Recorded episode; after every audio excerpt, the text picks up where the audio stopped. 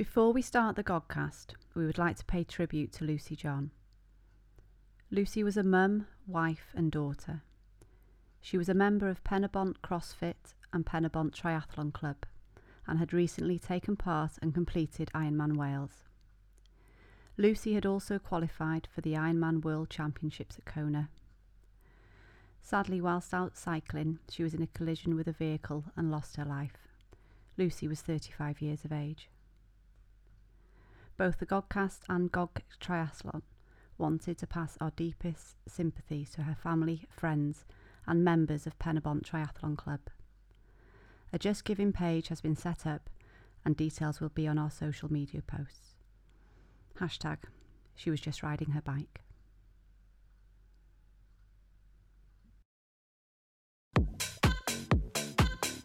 Welcome to the Gogcast, the official podcast of North Wales based Gog Triathlon, Welsh Super Series champions, and wearers of the best kit in Wales. Join us while we chat swimming, running, and cycling, and interview some famous and not so famous names in sport. Whether you're experienced or a beginner looking to try the sport, the Gogcast is the place to be. So get your padded cycling shorts on, tie those running shoes up tight, spit on your goggles to stop them steaming up, and join your hosts, John and Michelle Farrell, inside the Gogcast.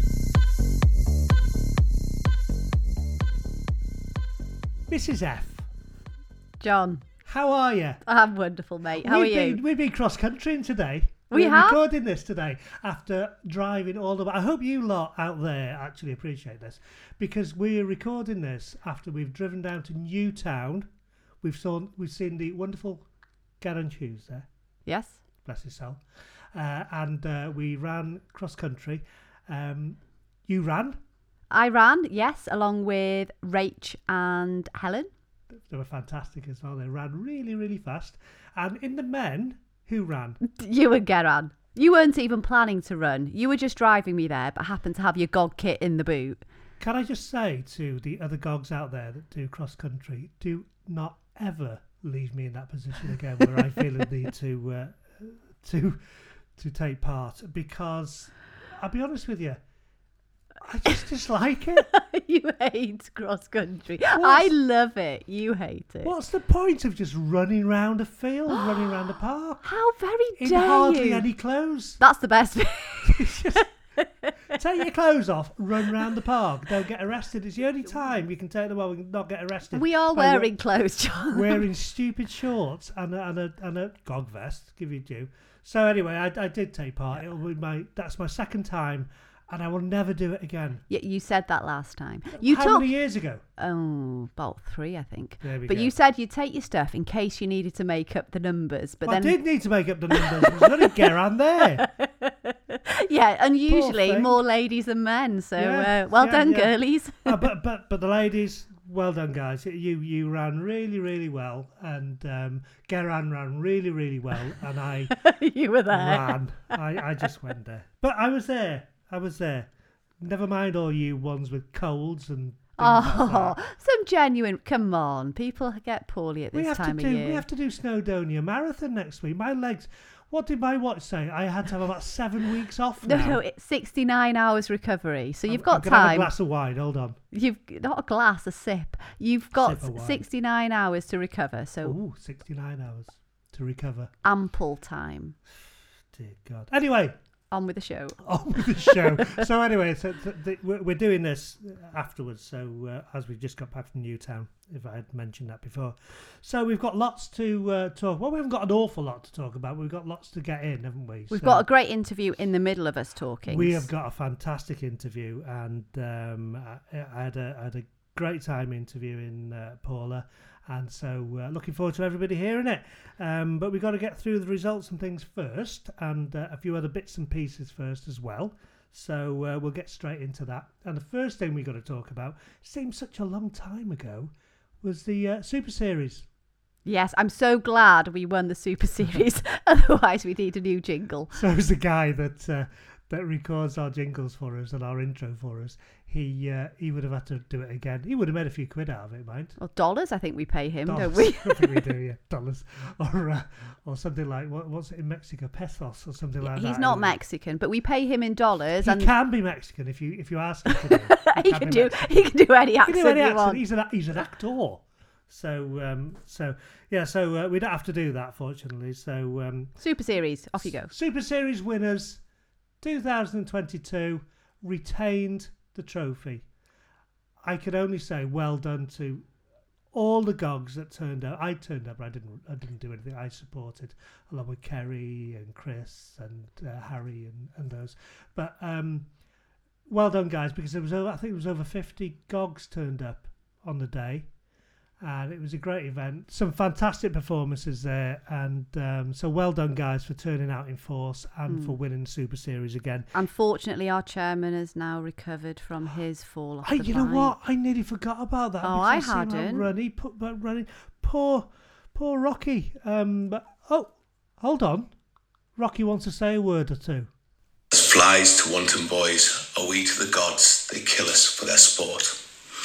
Soon the science will not only be able to slow down the aging of the cells, soon the science will fix the cells to the state, and so we will become eternal.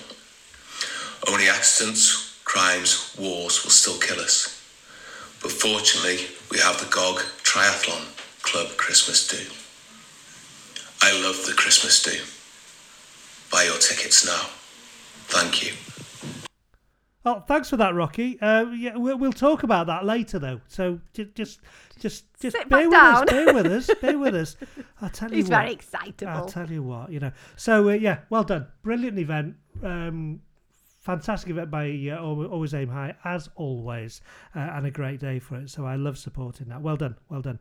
So let's move on to Portugal because uh, there was a um, a seventy point three that a lot of our gogs uh, travel to in Portugal. You know, I, I can't even say it. Where where where was it? Well, hang on. How many gogs went? One, two, three, four, five, six, seven, eight gogs travelled all the way over to Portugal to a place that I've not been to. So I Portugal. I. no, I've not been to Portugal actually. But where they were, I had to Google how to say it, and this is what I found. Cascais. So they went to Cascais. Cascais. I'm not sure. so it's not just Cascais then, Or or Qashqai like the Nissan, Oh. but it's but it's Cascais. Cascais. Qashqais. So, So, it's like disguise, but with a Cascais. before it. I yes. see. So That- that's, where they went. they went to. Where did they go? Cascais. Cascais. Let's not overdo this. I wonder if they knew how to how to pronounce it when they went there. It might not be anything like that. So do there you want was. to go through the results, John? Oh, thanks. Uh, I'll do, I'll can. do it then. I'll do it. God, you know, this started being my gogcast. okay, so there was Rhian Roxburgh, Claire Parsley, Merv Jones, Miklos Byro, Elizabeth Driscoll, and Harry Lewis, Steph Conway, and Melissa Everly. All brilliant results. Uh, and you know what? So, uh, we- talk about illness and sickness and colds and things. Some of them weren't weren't feeling very good down there, but you know what? They all did it, and seventy point three, great event down there, I believe. Uh, they loved it. Rhian even finished second overall, uh, second overall in her age group, and qualified for the worlds. Oh, amazing. Well done, So, Rhian. as always, Takes uh, a lot of work to do a five hour and two minute half Ironman. It does, and um, you know, and uh, I, I have to say this, and I know Merv won't be happy, but uh, Claire beat Merv. Claire Parsley beat Merv. Um, she had an absolutely storming race, uh, five forty five fifty four. oh, Cracking, Claire. cracking, Claire. amazing. And I was, I was speaking to Claire a few weeks before, and she was just so lack of confidence going into it. And then she comes out with a result like that. That's just absolutely incredible. But you know what? They all did really, really well. So uh, well done, guys. That's Yeah. uh, What an adventure. yeah. Well, I'd like to do that. Would yeah. You were looking at the Venice one the other day, and then you remembered that you don't like swimming. I know. I, I don't know whether you have to swim. I, it's not swimming in the Grand in the Canal, canal.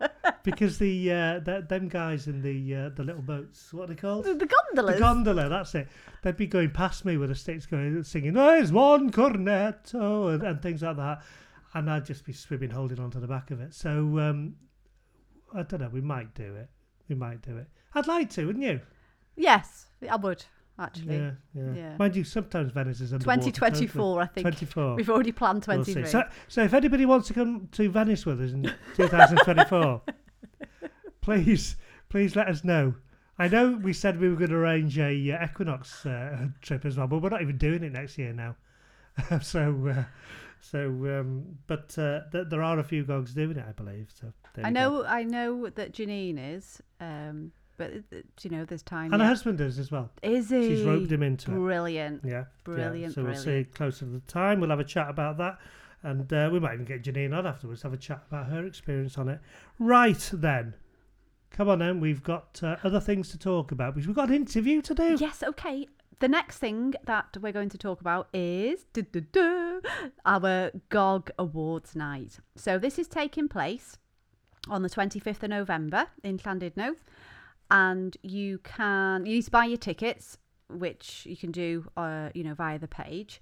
Um, but more importantly, if you are going, well actually, can you submit nominations even if you're not going? I- Yeah. Yeah, that's fine. Just so anyone who's a GOG member can submit a nomination. Um, so please do so by the 23rd of October. Um, there's a link on the Facebook members page, and the three awards are the Inspirational Athlete Award, the Coach slash Activator Award, and the Triathlon Newcomer Award.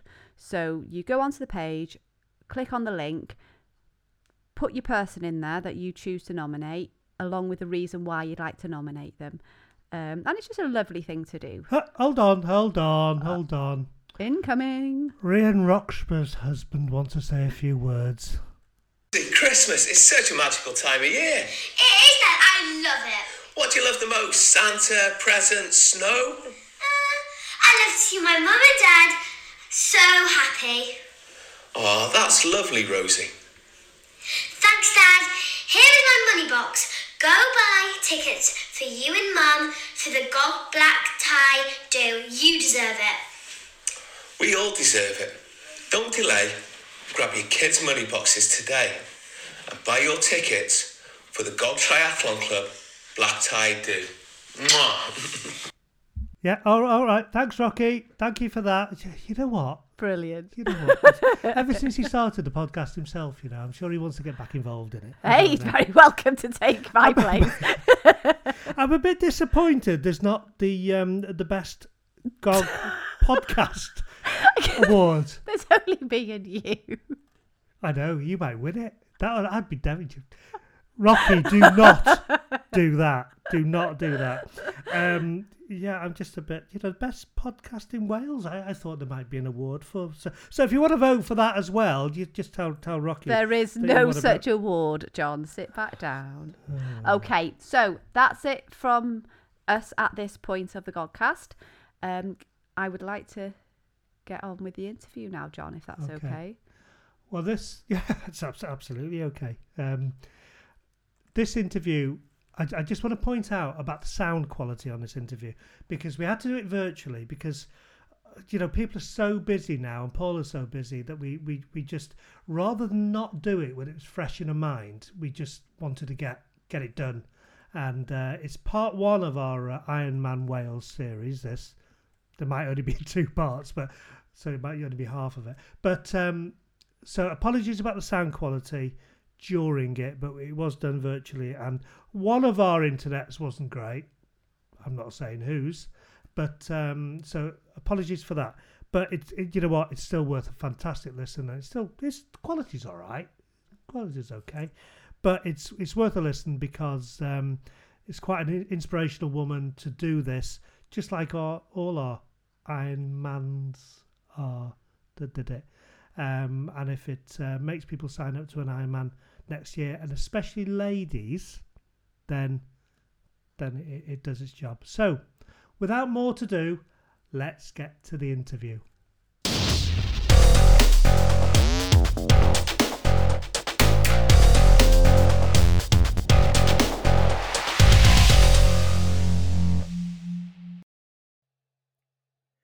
And welcome back. And I am so chuffed to have our guest on, as I said before, to Michelle, um, a brand new Ironman.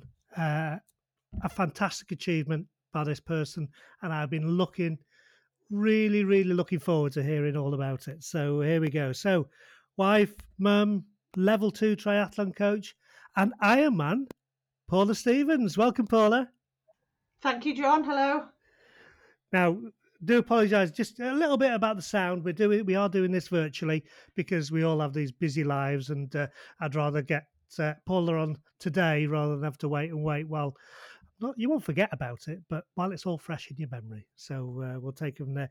So, Paula, Iron Man, brilliant. But let's take take you back a little bit.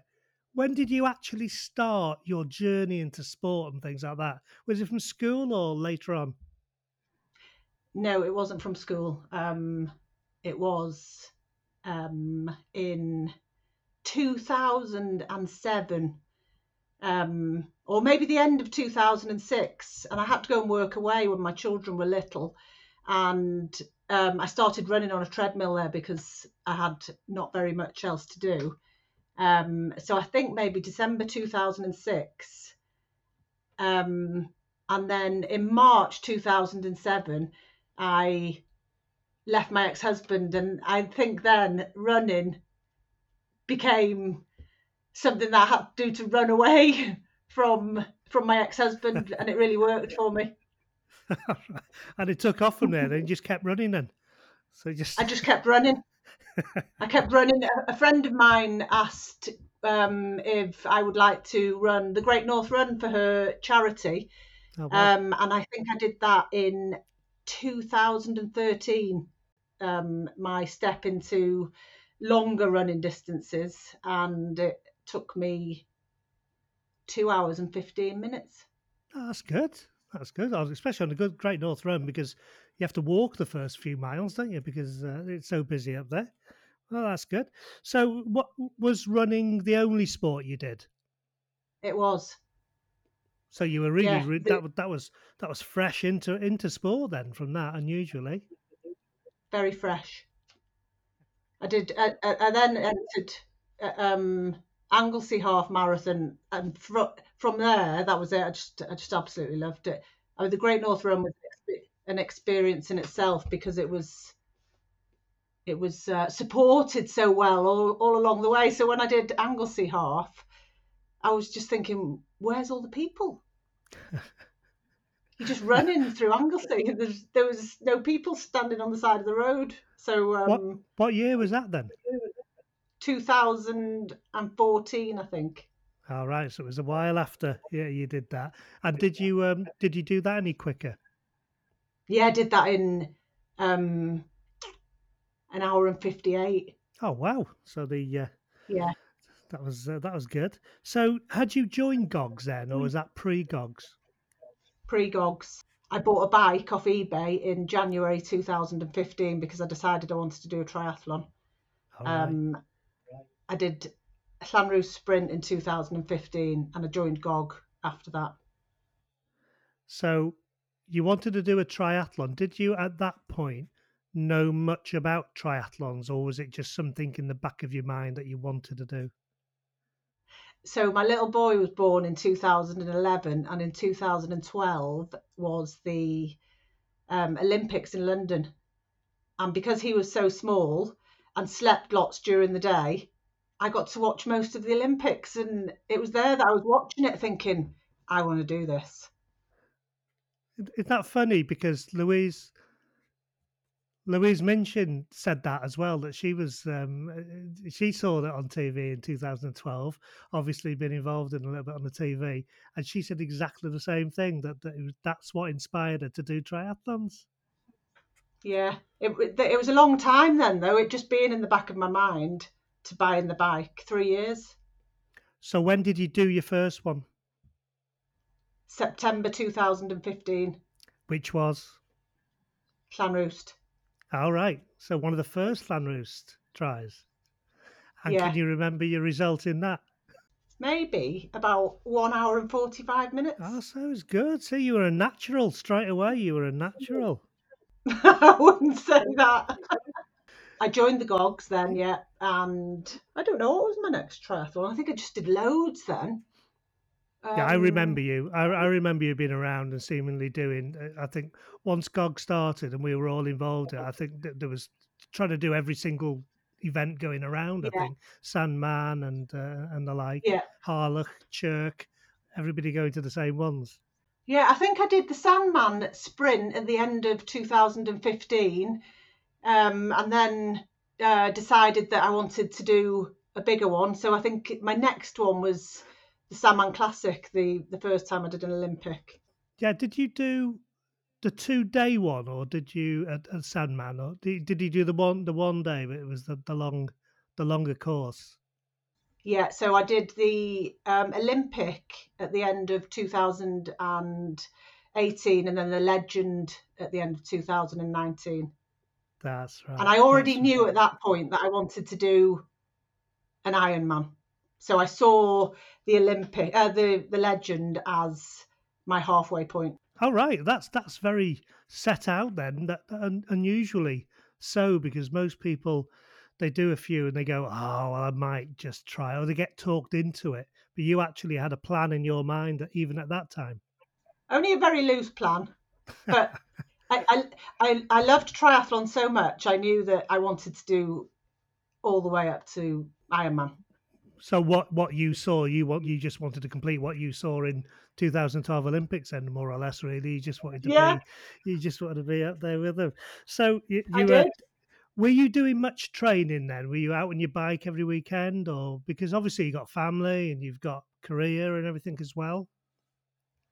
my training in 2019 was an absolute disaster and i kept beating myself up because i was i had a plan and i wasn't following it and i didn't realize until after the event that I wasn't following it because i was suffering with menopausal symptoms that were just taking the life out of me so yeah i had a plan um did i follow it no i was absolutely rubbish I only actually entered the the legend, even though I'd planned to do it. I still hadn't entered. Um, I only entered it a week or so before the event, maybe two weeks before. So so all these plans were and all the training and, and the thoughts in your head really were although they were there come sort of mid 2016 around that time things started getting in the way you were sort of rudely interrupted uh, a little bit by uh, by things that are going on with yourself and your body and, and, and the like and and how did how did you recognize that I didn't really. I just I kept saying to myself, "Come on, Paula, you need to go out and do this training. You need to get up. You you need to follow your plan." And I was just destroyed by it. I just felt like I can't I can't follow this plan. I know I need to go and do it.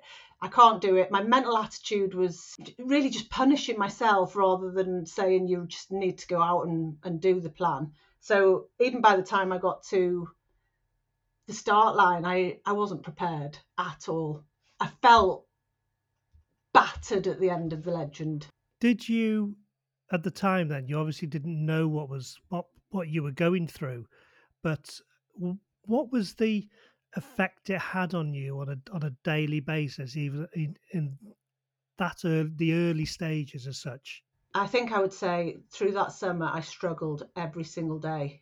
Um, overwhelming anxiety, which I never suffer. I've never been anxious ever in my life. Um, but I had huge anxiety, and I felt like my anxiety was coming from the fact that I wasn't doing what I was expecting myself to do, not that it was coming from my hormone depletion. You know, I'm I've got this plan. I'm going to do this half Ironman distance race. I'm not following my plan, and I'm becoming anxious because I know I'm not going to be ready when I get there but it wasn't it was it was just my lack of hormones that was creating this anxiety. I was emotional i used to cry all the time. I just had no drive or determination and yeah that when I, I then at some point went to the gp to get some hrt which made me worse.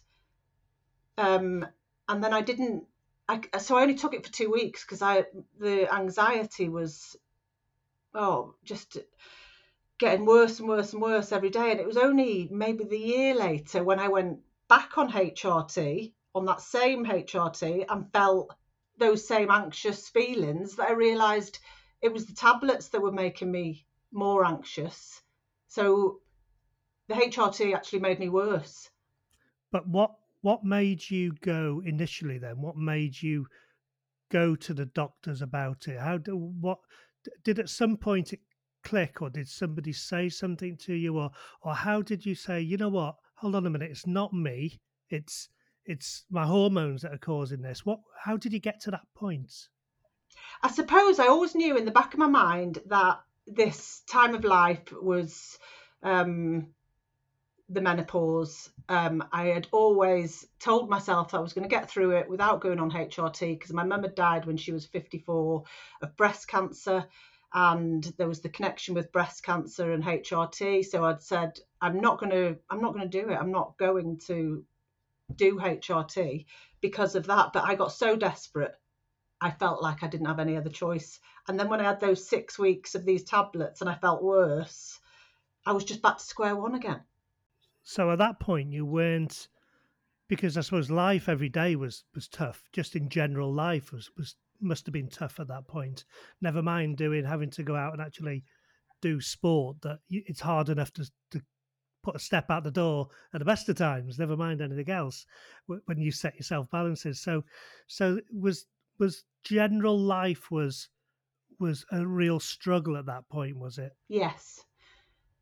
My my emotions were all over the place um, my training was all over the place. I basically didn't really know what I was doing from day to day, but just thinking, just get up and do this and do that, and and you'll get there. And I just hobbled along, I suppose, in in a an emotional state.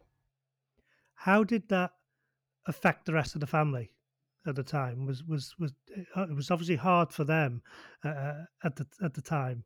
So I mean, what did you know? They could probably look back on those bad times now and and and, and talk to you about it i suppose whereas at that point they probably couldn't could they? No they couldn't and yes they have talked about it since i've had my um, hrt at the correct level and my son said to me mum you are much nicer to speak to now. I snapped at everybody john. I i I wasn't myself. I didn't understand what I was going through. I was short tempered. I was miserable.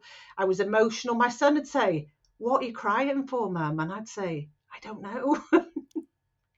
and this was my older son, not my little one. And he'd say, But you've got nothing to cry about. No, I haven't, Connor. I agree with you. You've got nothing to cry about.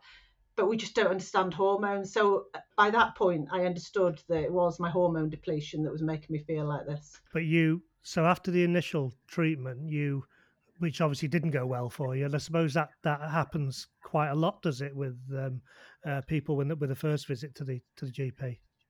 Yeah, I think lots of women have lots of issues with their first visit to the GP. It, it's um, I think it's getting better now.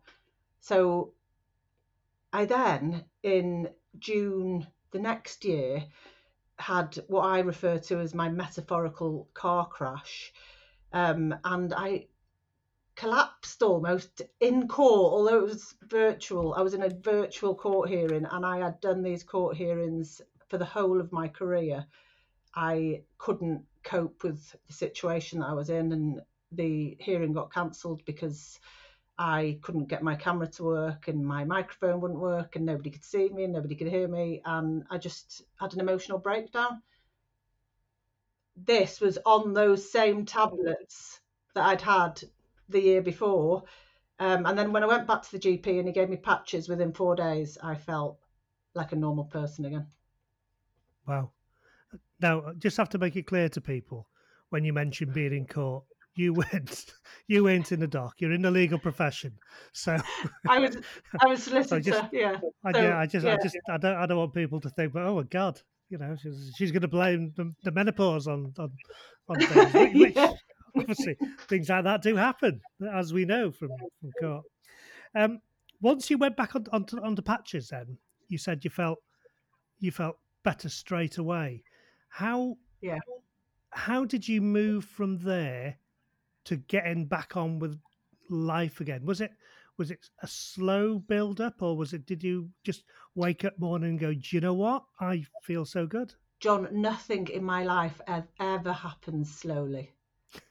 Everything happens at 100 miles an hour.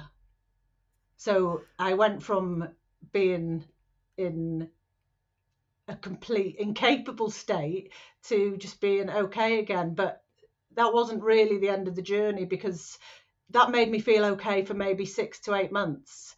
And then it wasn't enough. So I was I was back almost square one until I went to see a specialist in um, menopause and they gave me testosterone. And that was in May this year. And I have felt completely normal since. Um, what about sport in the intervening time from the from the moment you started having patches and the like? Did you start slowly getting back into sport again? Sport was always really top of the list because I knew that if I went out and did what I needed to do physically, then I wouldn't feel so bad emotionally. So triathlon saved me really because I just had to I just knew that I had to keep doing that and it wouldn't impact on me completely the the emotional side as long as I was physically moving all the time. So I think in um, 2019 I did 11 triathlons. The Sandman was at the end of it, the legend, um, and I just had to keep going, and that was my goal. And as hard as it was to stay on track, I knew that I had to keep doing it. So although I wasn't following my plan to the level that I needed to, I was following it week in, week out. At, at the lowest ebbs, as such, or when you when you were you were coming through it slowly, that the the stepping foot out the door and actually doing it was harder than than being out there and, and getting on with it was when you were out there did that make you feel better once you were out there but it was harder to get out there? It did john but sometimes i'd be on my bike crying. Yeah i i know that being on my bike was good for me but i'd just be riding along crying in tears for absolutely no reason.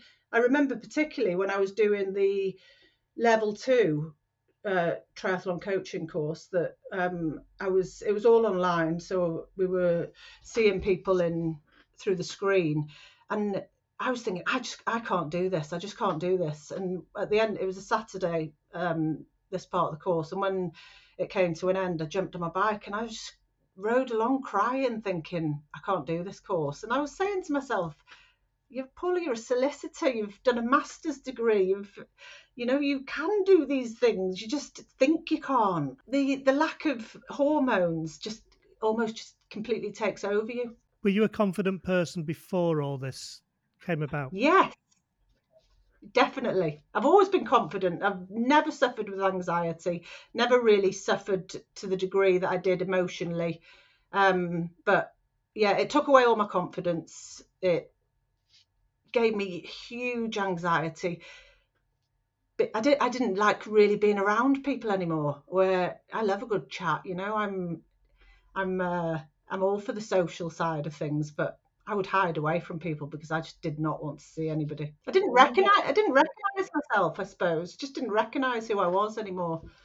I was a shell of my former self, I remember saying to my husband. Now, when I interviewed Louise Minchin, who was obviously um, also a mouthpiece for, for menopause in women and sport as well, you know, and she's been quite outspoken on the TV uh, about the menopause, you know, and and um, shared her stories just like just like you are now. She said that that sport was something she she had to do, and she had to convince her family that she had to do it, and the family eventually understood um, that that she had to go out. And I think the words of one of her daughters said something like, um, "You know, we are we we don't mind mum going and doing sport because it's better than not doing it because we can bear with you know we can bear her uh, after she's done sport." Was it was it similar in your household?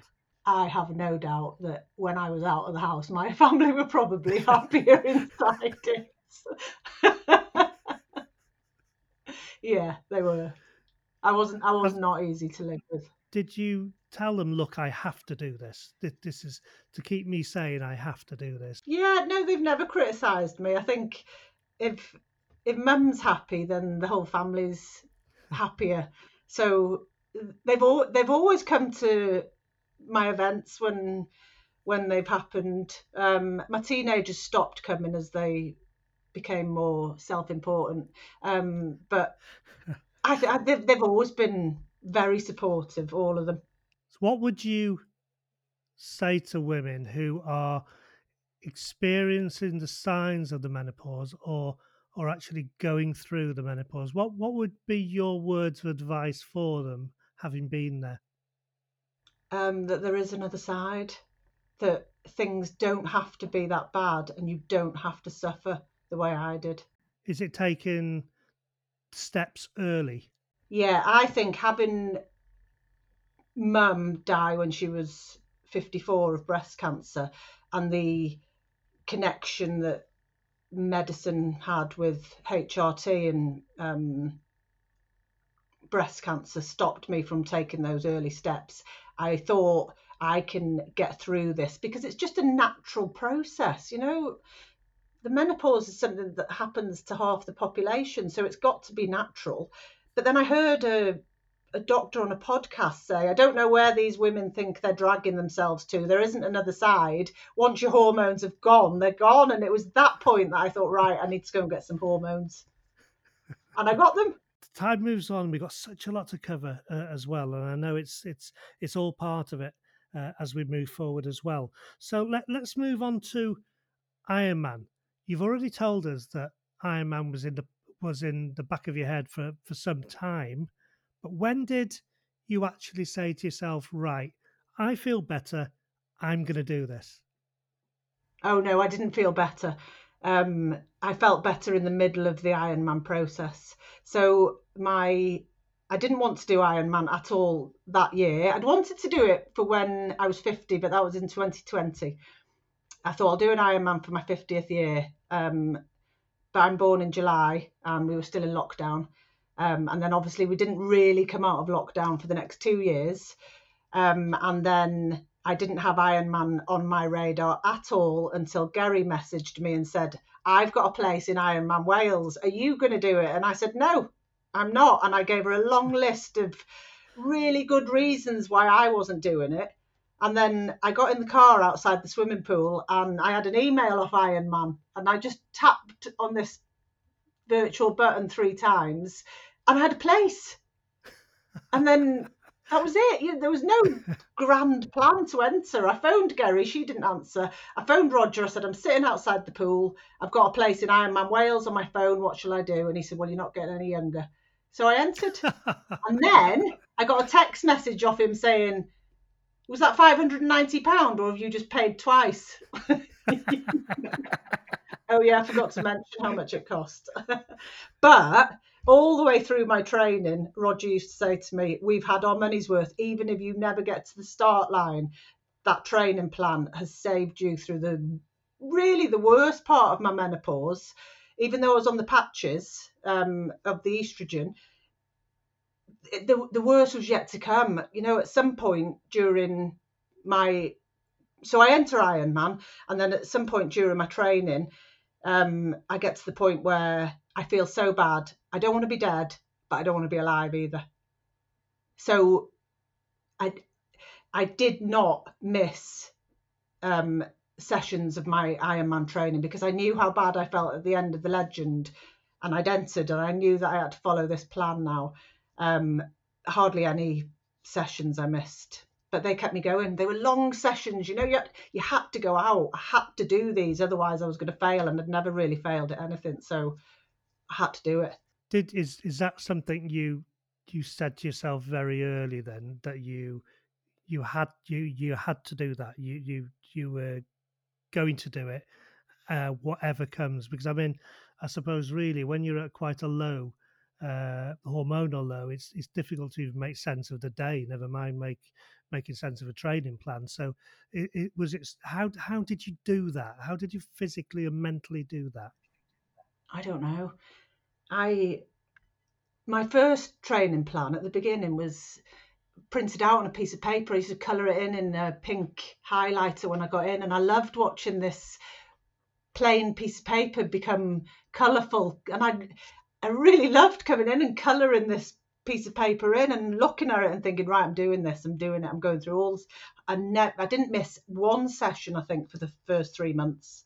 And then life just gets in the way, doesn't it? And some sessions you can't complete. But um, w- t- at times where I would be sitting on the couch in floods of tears, I would know that if I didn't get my backside out of that room and on the bike or in the pool, then nobody else was going to do it for me. So sometimes I would go to the swim fit class last winter in um, Colwyn Bay and have no confidence and be full of anxiety. I wouldn't even speak to anyone. I'd sneak in at the last minute. I'd maybe speak to the other people who were swimming at the end of the pool with me when we stopped briefly. But then as soon as I'd go, I'd just jump in the car and I'd be gone. I didn't. I was, too, I was scared to speak to people. It's the strangest. It's the strangest feelings. I know you, you did share it with uh, some people. Um, what what sort of reaction did you get off people? Uh, Did, did you meet people that had been through it and and, and, and got through it, or or did you feel quite um, isolated with it? Massively isolated. People who I speak to are older than me who have got through it. I don't. They say, "Oh, that was years ago for me," and I just think, "No, you still haven't got those hormones. You've just got used to living without them." and maybe because I was so active that you know I really needed those hormones to to get me up and going and get out there. But the the best response was to people who, when I said, "Look, this is how I'm feeling," the amount of people that phoned me, messaged me, got in touch with me saying, "What you've just said is my life, and I didn't know it either." Good so that was that was really encouraging that because the first time I admitted it out loud was on Facebook, big Facebook post, and it took me so long to press post. And then I pressed it and I said to Roger, come on, let's go. And I left my phone and I didn't go back to it for hours because I was so scared of how exposed I was in in public by saying what I said. But it was probably the best thing that I'd ever done that year because so many people contacted me to say that's how they felt as well. It just then felt normal. The let, let's go back then to the Ironman training. You you you pressed that button for Ironman in when was it? What month? Uh, October, I think. October last year. So eleven months. And then you think, oh my god, what have I done? You know and then uh, there's, there's like panic sets in thinking oh can i really do this? But i just kept saying to myself just one day at a time just do you, what your training plan says just do it one day at a time. And to be fair i think over the whole 11 months of training i only had one time where i wobbled and thought what the hell am i doing? I can't i can't do this. And i'd been out on a bike ride with gary and Blythe and there was just hills after hills after hills and Blythe was saying don't tell her Gary but there's another hill. Um, and I was just moaning behind him. And then I realized when I go oh so no I come home I get off the bike I go for a run and then I'm dragging myself up the hill towards home. And Roger comes behind me in the car with the kids and he hoots the horn well I cried I was so exhausted and broken at that moment. I just burst into tears. I thought, I just cannot do that. I can't. I can't do that distance. It's it's just beyond me. But then I realised the next day that I hadn't eaten the day before, so it was then that I realised how important my nutrition was. What did a normal training week look like to you then? John, my favourite day was always Monday because it was rest day and it gave a different meaning to Mondays, which had always just been the beginning of the week. Yeah.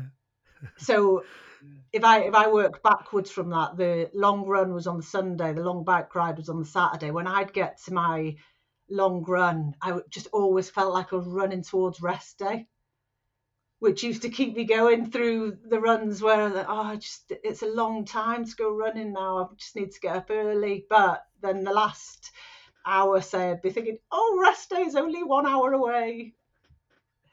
So, other than that, I'd do um, three swims a week, three bikes, three runs. And was that week in, week out, more or less? Then Yeah, week in, week out. My sister said, We're going on holiday to Mallorca in July. And Roger said, We'll come. I said, But you're going to have to go somewhere that I can take my bike because I can't not ride. So that was that was fabulous. My uh, brother-in-law loves cycling, so we both took our bikes and had some amazing rides. take you back to nutrition. Did you? I was always quite good with nutrition, John, without actually thinking about it until that time where I hadn't eaten properly on the Friday. Um, I just naturally ate well without giving it any consideration. So it was only when I didn't eat well and and I struggled that day that I thought, right, well, I need, really need to focus now on eating well all the time. So even sometimes, you know, when days are busy, um, I'd just make myself eat a bowl of pasta if I knew I was going for a ride the next day. Did you have what was your favourite food during the training? My favourite food's always seafood, but none of my family like it. So um, So you stink the house out. No, I just don't eat it at home. I only ever eat it when I go out. Let's move it forward. Iron Man's approaching. You've made arrangements down there. Did you did, did you stay as a family down there when when you went down there?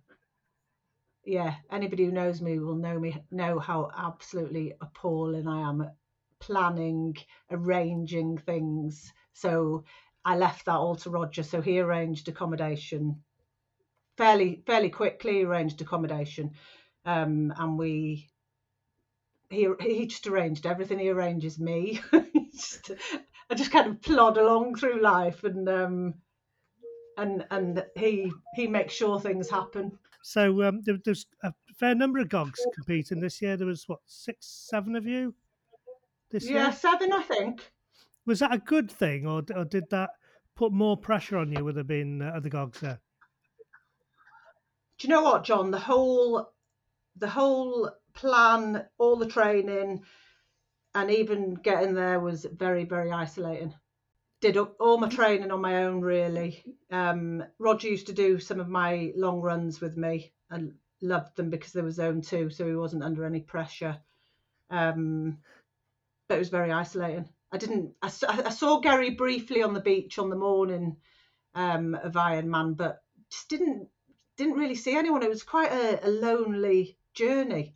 and it was a, a, journey that you had to make um, a few decisions about because you you had actually a couple of years ago you you had qualified for the worlds hadn't you at, at sprint was it a sprint was that in bermuda was it but you you, So you just quali- never got there I never got there. So I've got this tri suit upstairs that I'm never going to wear because they've changed it now. So I qualified in 2018, no, 2019.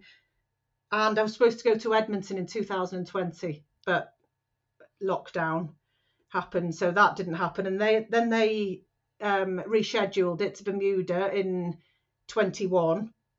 And the coronavirus rates in Bermuda went through the roof two weeks before. So we'd booked and paid and everything was ready to go and they cancelled it. So that didn't happen. And then they uh, reorganised it for Canada this year.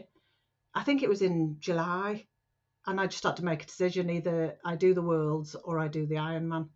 So it was just too it was too difficult to train for a sprint and train for an Ironman. So yeah, I've got a nice blue tri suit upstairs that's never going to be worn. Would you is that something that's on the agenda in the future is to have another go at qualifying It was an absolute dream, really, John. Well, it wasn't even a dream.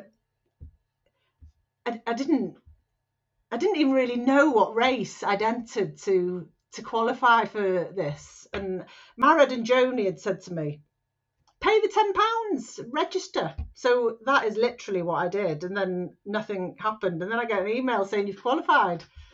Um, I said to my husband, "Oh look I've qualified," and uh, it's in Canada. He was like, "Well, we're not going." We are. You can't. I can't miss an opportunity like this. So um, we we made all the arrangements, and obviously it didn't happen. But oh, I'd love to do it. You know, even just for the experience of going and racing in the World Championships, just to, to inspire my children, maybe, or you know, to just for the experience. Yeah, I'd, lo- I'd, I'd love that to happen. I will have to buy a new tri suit though because the old one's out of, out of date now. Race day. Talk us through race day. You get there in the morning, it's pitch black. pitch black. All these people walking through town with bare feet and wetsuit up to their waist, and all my, my, my two teenagers even came, which was um, something I hadn't I hadn't expected. I think I'd expected my daughter to come, but my son kept telling me he was working. Anyway, they all arrived the night before, so everybody got up at four thirty into town, dark, finished packing racking my bike and packing my picnic and um yeah walked down to the beach what an amazing experience that was it was two days. The queen died on Two days. thursday. On the friday iron man are saying don't travel. So nobody even knew whether it was going ahead till very late on friday afternoon. Um and then it's there. You, then you're standing on the beach and it's happening. And it was um it was an amazing experience being on that beach. Yeah, what was shocking uh, before we headed down to the beach was there was just, I felt like there was just me and thousands of men. I could literally not see another woman until I got down on the beach and I passed a couple of women and I saw Gary and then I saw another lady um, as we were queuing up. But there was just there was men everywhere. It's one of those sports, isn't it, that that's, that, that is female participation is is is on the rise, but because I think eh, you know, and and Michelle will say will say the same thing. She'll say that she cannot put the time aside to train to do it. It, it takes some special planning to do that. You managed it, so it just shows that it can be done uh, with a career and a family, uh, and and going through what you went through. So it can be done. Let that be a lesson to people out there. Um, but uh, let let's hope that that participation from the female point of view does increase, and it's um, uh, because it would be good to see. There, there, there was there was a lot more. Just look at Kona this year um, with a female only race, uh, which was brilliant, and um, Yeah. enough women there. So fingers crossed. It you know i i- in this country it'll uh, it will pick up. Um, but yeah, I hear what you say about that. Um, but then obviously they just said national anthems, and that then the gun goes off. Well, we had we had a minute silent for the Queen, silence for the Queen, and we had the the British national anthem first, and then the Welsh national anthem, and then the um, Thunderstruck and Thunderstruck. Um, uh, Eye of the Tiger, and all the Yeah. flames, and I can't describe how rough the sea looked. but having swam in it, it didn't look as bad as it actually was. It was wild, the water. Absolutely wild. But I just kept laughing, thinking, this is Ironman Wales and I'm in it. And I just kept swimming. And it was probably the most terrifying swim I've ever had because it was it wasn't only choppy, there was big swells as well. So one minute you could see the the beach or the buoys or um, the support uh, boats, and then the next minute you could see nothing. And you, so you're trying to sight at something that's high up, and you can't even see that. It was it was wild. But you come out, you do you do half the first um, one one point two miles. Come out, and the roar on the beach was absolutely phenomenal. So when I got back in, thinking, oh God, here we go again. It was worse the second time, I think, but I knew I'd done the first time, so I could I could make it. The swim was fine from then and and and the people that I spoke to on the course after the swim, that's all they'd say to you is, "What was that water like? What was that swim like?" But the I can't I can't I can't describe how amazing the support is on the course. You come out of the swim the second time, run up the zigzags, grab your pink bag with your shoes in, and then run through town, and the people are two, three, four people deep, you're roaring. It is amazing. And because you're a woman, there, there were people were screaming at you because there were so few women. So the support, the extra support I feel like we got because we were women was amazing. And I saw my family. I didn't. I, I thought I'd left them on the on the um, cliff, and I thought they'd still be there on the on the same part. And then I saw them through the through running when I was running through the town. It was so exciting when you saw your family. The the the bike was absolutely amazing. I felt like I was flying for the first I don't know sixty or seventy miles, um, and then the heavens opened and it it was biblical the rain. We I was I was as wet on the bike as I was coming out of the swim. It was And cold. so so heavy. It wasn't cold. It wasn't cold at all. Um, but what what the rain did do was stop me from feeling the pain in your shoulders that that you're normally thinking I can't wait to get off the bike because my, my shoulders are killing me. I don't remember having any pain in my shoulders, but I was so focused on how the heavens were just open, and I was thinking, come on, Wales, give us a break. But it just rained. It rained for the last forty miles. Did you have a plan on the bike how you were going to maintain your, your nutrition uh, all the way through? Obviously, you you prepare in the morning, you do the swim, you get off the swim. How did you how did you work it with the bike? I had a jam sandwich in T1. Lovely. I had peanut butter sandwiches on my bike, um, a little pork pie chopped into four, and four um, Jaffa cakes from Marks and Spencers because they're oblong and not round, and they just fitted all neatly into my little picnic bag at the on the front of my bike, and I just ate them as I went I went along. I ate them all.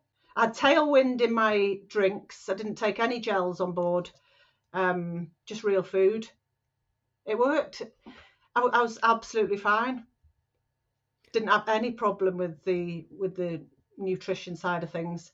Um, the run, I didn't I didn't eat anything. Um, I just drank one more bottle of Tailwind. Yeah, nothing else. They were they were giving you Gatorade drinks, but I can't drink stuff like that. I just drank water. You you you had a quite a strong run. Well, I'd never done a marathon before, um, but I knew that once I got off the bike, that this is it now. All I've just got to do is keep moving forward, and and I'm done. You crossed that line. What was that feeling like as you crossed that line? It, it was absolutely amazing. The the support through the town was phenomenal. But people are just standing outside pubs drinking. So you go and you do your four loops, and they are getting more and more drunk as they're going along. But they're remembering your name, and they're like, "Hey, Paula, here she is again," and they, you know, just like really cheering you along. So you. Uh, at the very end, when you go, they're all there and they've they're recognising you. I think because there were so few women, the, the the women that were doing it were like superstars going through the town. That's what I felt like anyway. Um, going over that line was amazing. It was um, it was so loud. It was dark. It was pitch black, but it was so so loud. And there, my family were there. One of the best things during the day, and especially I think on the run, is doing four loops just going past your family over and over again and seeing your teenagers, John, clapping and shouting, "Go on, man!" Uh, that was almost as good as finishing the, the going over the finish line. Yeah, you know, your teenagers have very few reactions, and you know their responses to things like, "Yeah, it's all right," but what the the support they gave me on the day was absolutely amazing. So when I came over the line, they were all there at the end, bouncing up and down, saying, "Mum, you're an Iron Man." Oh, it was fabulous, John. It was it was one of the best moments I've ever had. I think made better because they were just there. As soon as I went over the line, all three of them were right in front of me. Is it was it the hardest thing you've ever done? Do you know? I think the legend was harder because I hadn't trained properly. I'd really trained properly for the Ironman, so I was more exhausted at the end of the half iron distance than I was at the end of that, and I didn't sleep that night. I we we went home and I just I couldn't. I just couldn't sleep. I didn't sleep properly for three weeks after it. It was hard, but because I'd trained properly and and I ate properly, I was absolutely fine. There would be people moaning on the run, and I'd just pat them on the back, saying, "Come on, you know this is what we're doing for fun. this is what we do with our spare time. We run." You're going to be an Ironman. You're going to be an Ironman. You're Gonna be an That'll with you Ironman. for the rest of your life. You'll you'll you'll have that title, Ironman, for the rest of your life. Right, we're going to take a little break for now because we it's Okay. that part of the interview where we are going to ask you a few questions during Rocky's clock. Now you know how Rocky's clock works, don't you? I do. You've got a minute to answer as many questions as you can. Quick fire. Now, I do understand we're doing this virtually, so there's a little bit of a delay. So we have to take. So I'm going to give you a little bit longer. All right, to do that, just to be fair. So, are we ready? Rocky's clock! Yeah. Rocky's clock! Can you beat Rocky's clock? Who inspires you? Oh, I don't know. My children inspire me, John. Good answer. What bike do you ride? A trek. What event haven't you done but you'd love to do? I'm not going to win Rocky's clock, am I? It's supposed to be quick fire, this, Paula.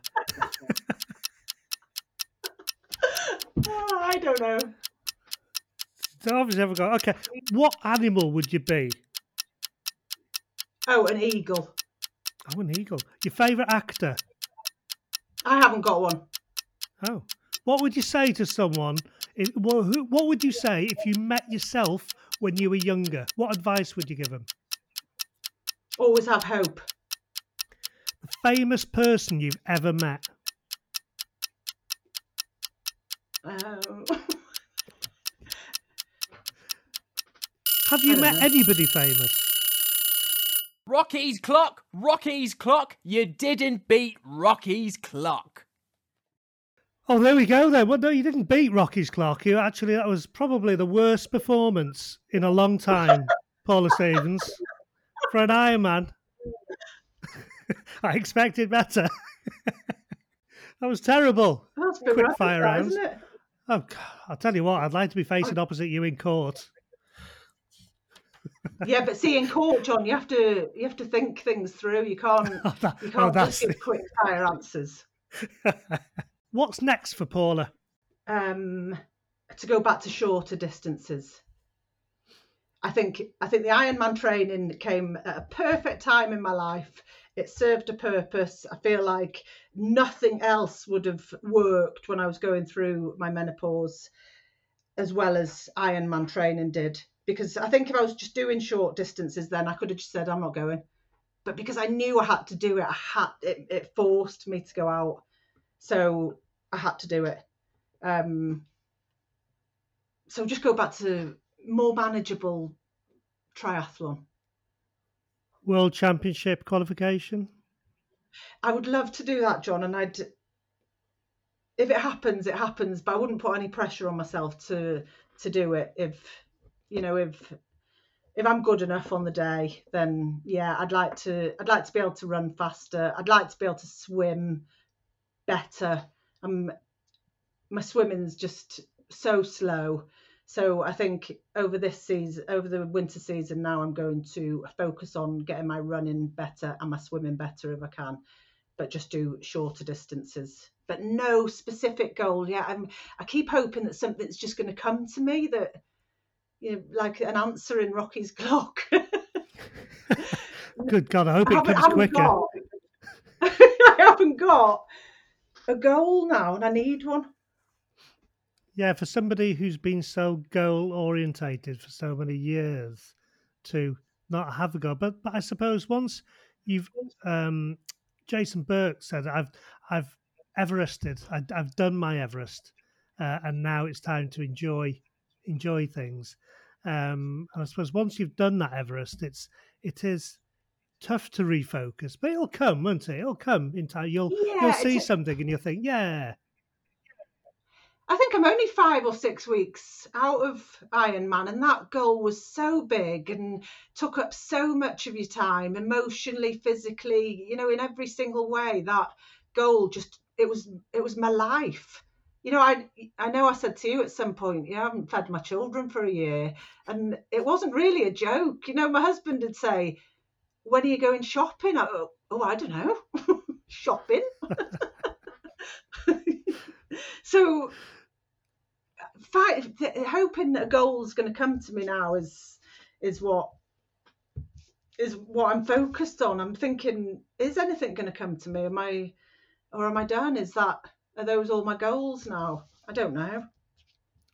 Well, it's not a bad way to um, to Everest, is it, to do an Ironman? So, like, in, in all fairness, if it if it takes a long time for another goal to set in, it's it's not a bad one to live with, is it? In in, in yeah, the, and I think? John, not only Ironman, but Ironman Wales. You know, it being my homelands, and you know the slaying the dragon. It was, you know, I just love everything about Wales. So doing Ironman Wales was a massive, massive goal and achievement for me.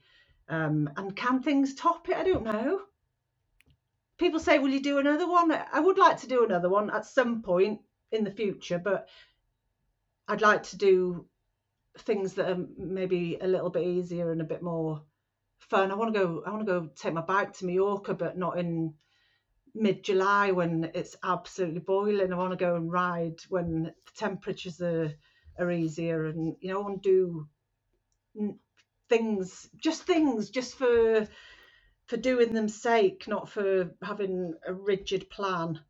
I think that's a good that, that's a good plan. Would you say to anybody, especially females, especially females with family and careers, would you tell them, or would you not say that the experience at the end of it is worth it? Oh, definitely worth it. Worth every single minute, every every step was was worth it to to know that you can you can actually do it. You know, when I was in that water thinking this is Ironman Wales and I'm in it, I kept thinking that all during the day when when the bike got really tough and the rain was pouring down, when the when night was falling, you were still running or shuffling. You know, it was it was every single step was worth it. I wouldn't change anything. You know, it was it was um Ironman Wales, it was um the 10th anniversary. It was touch and go whether it was going to happen. You know, it was just when they say anything is possible, you just think, oh yeah, anything is possible, and it's even possible that it's going to be cancelled because the Queen dies. You know, the, we we've not had another Queen die in the whole of our lifetimes, and she dies on the Thursday. I did feel like if if they cancelled it, it'd be the right decision. If it went ahead, it'd be the right decision because it was just such a a monumental occurrence. Um, that whichever way they went with it, I would have been okay with it. I think I probably would have been devastated if it hadn't happened, but understood that this is massive. Well, So we come to that time. Paula. Come to that time where we have to have to wrap it up. I must admit, it's been a pleasure talking to you, uh, hearing all about it, and uh, and hopefully the uh, the women out there will take note of the things that you've said uh, and the things that you've been through, and the, the the very fact that you've gone through that and you still become an Ironman is is you know is inspiring in itself. Never mind anything else. I mean, it's uh, for anybody to become an Ironman is uh, is incredible, uh, and it's something you should be very proud of. And I know we all, uh, all, all out here in the triathlon world, we all, you know, we all take a little bow down to you all, the uh, the Ironman uh, members that we've got, um, because we know what goes into it, and we know the the hardships you have to put yourself through uh, at the best of times. Never mind when you're dealing with other things behind the scenes as well. So, uh, really, really well done with that. Thank you for coming on and sharing all those experiences with us as well, um, because it does take a lot to do that, and I know people will appreciate it. So, um, uh, coach, mum, wife, Iron Man, fantastic. Ironman. Well done, Paula. Thank you so much. Thank you, John.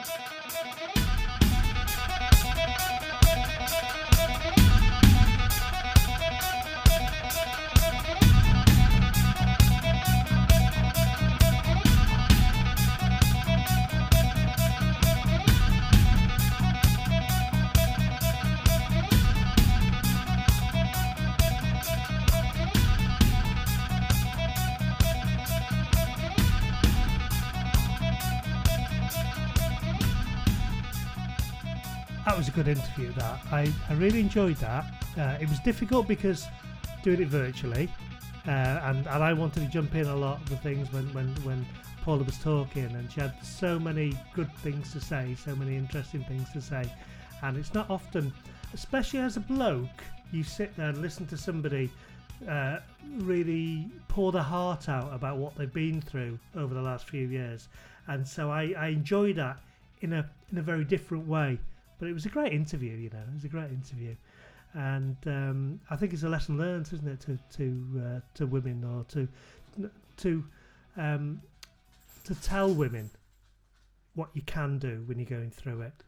I think what Paula shows each and every one of us is that anything is possible. Mm. The menopause is a stage of life. It doesn't get in the way of achieving what you want to achieve, and with the right support, anything is possible. you Absolutely, know? uh, and I think it's it's a good lesson that is that it doesn't you know you can achieve anything, and she's shown that by by doing what she's done, and uh, you know I said it was, it was really enjoyable. So yeah, thank you, Paula. massive respect. Well Yeah, done, yeah, Paula. Yeah, yeah. Well, she's an Ironman. Uh, you Oh, know, always and forever, she you know, will be an Iron That's Man. it, you know. So I look forward to seeing. Uh, well, we've we- we've seen pictures of the tap, which is nice, but I like, look forward to seeing it in real life. So uh, thanks, Paula. That was that was great, and I hope everybody really enjoyed that. And uh, uh, hopefully, we'll have uh, Iron Man um, interviews part two coming up over We will have Iron Man interviews We will. part We will indeed. So moving forward, Moving um, forward. just some dates for the diary over the well winter. Hold on, hold on, hold on. Rocky's got a few words to say. Come on then, Immer Rocky. or heed, immer or heed. I hear the voices singing. Speed your journey, boys, back. One club singing with one voice. A song of hope, a song of courage. A victory song that floats through the valleys like a lycra mist. Rolls over the mountaintops like black, pink, and green thunder. A storm is coming to the gates of the Imperial. It crackles with the spirit of 19 and Carlo's girls and boys. It turns the pages of the history books and finds our page waiting, still to be written. What would you write in there, Gogs? Dare you write your names on that page? We haven't waited through COVID and travelled through Wales and back to be troubled by neighbours from down south. When the dredgers came knocking on our door, we gave them some sugar, boys. We gave them some gog sugar. They've always said we are too small, we are too slow, we are too weak, too full of fear. But ever or heed, you sons of goats.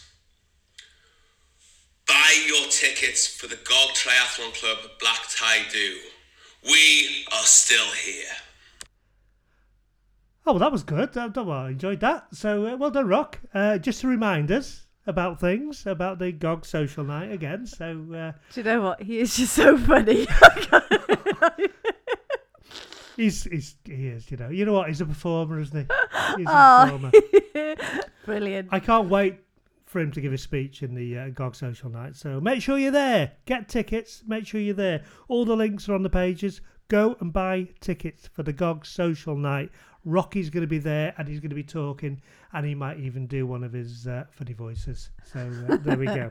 Sorry, Shell. Um, somebody uh, i- i- uh, sort of got.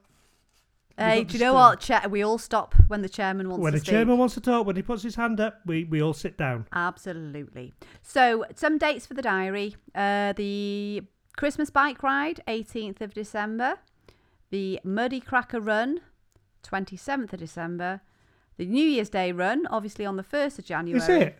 Well, the Um, New Year's Day run, 1st of January this year. Yes, Next- that's no, that's what it is. that is, actually, That's what it is this year. Okay. And then there'll be a club AGM on the 20th of January, but that is subject to uh, the availability of the venue. So more details to follow. Follow. To Furrow. Follow.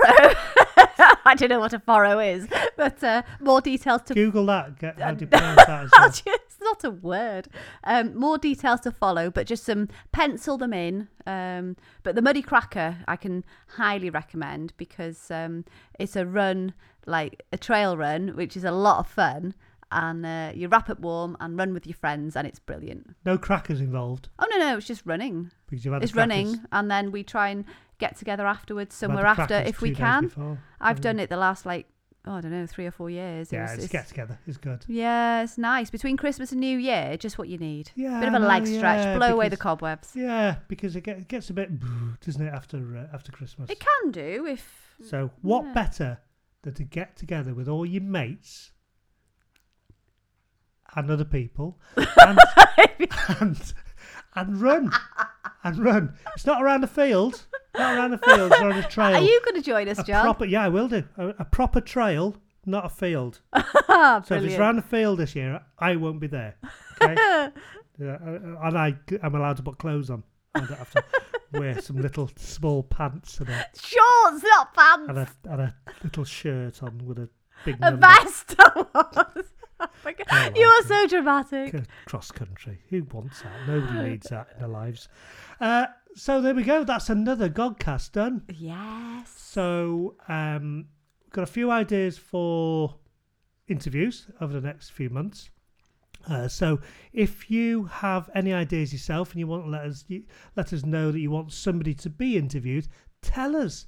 Tell us on our social media, shall which is Uh, the Gogcast It's like on Twitter and Facebook and everything. Instagram and stuff like that. the Gogcast, isn't it? yeah, just the Gogcast. And and Or please, if you want, if you know us, like you know, just tell us. yeah. or if, if like yeah, if you see us coaching, you can tell us. Just tell us. or You can t- you can also talk to us, but you have to say hashtag before. or if you're actually our friends, you'll have our phone numbers, so Yeah. you can tell us like that as well. You have to say hashtag oh, yeah. I don't know all Hashtag that. Michelle, how are you? No, hashtag I'm okay. Do you know what? We've done 13 of these now. oh, that's unlucky. I know. yeah, I'm not I- superstitious, so I'm not It's either. not at all. I'm not. I'm not. No. How do you pronounce that place in Portugal again? What Can you, place? Can you in- remember? What place? in- That place that they did uh, 70.3 in? Cascais. Cascais. Cascais. Brilliant. um, that is the end of the Gogcast. Um, please follow us. Please rate us on our Facebook page and on Spotify and things like that, please, because we do need ratings on there and just Do vote we? for us and do things like that. Just Why- go and oh, interact with us because you don't understand. No, it, do? I, I I don't think you should ask for people to like things because then it likes a bit needy. Well, Gog Triathlon did. Yeah, but that's different. That's like Gog Triathlon. I am needy. very. I'm very needy. Right, okay, we're going now. So um, we're not going for a run because we've already been for one. Yeah. A stupid run around the field in pants and a small shirt. So uh, we're just going to say goodbye and we will see you next month before the. Oh the yeah, Gog before the do. Gog do. But please, please, please make sure you buy your tickets for it early so uh, we have a good turnout there because it'll be fun. Yeah, It'll we'll be a- there. We'll be there. The Gogcast will be there. And uh, you never know, you oh, might even get. we'll take a microphone. We're going to take a microphone, and you might even get interviewed for the uh, for the December one. So uh, there we go. So dress up well and uh, get your b- best interview voice on. Bye. See yas. body, and I can do whatever I want to it. I can push it, study it, tweak it, listen to it. Everybody wants to know what I'm on. What am I on? I'm online six hours a day, booking tickets for the GOG Triathlon Club Black Tie Do. What are you on? Just do it.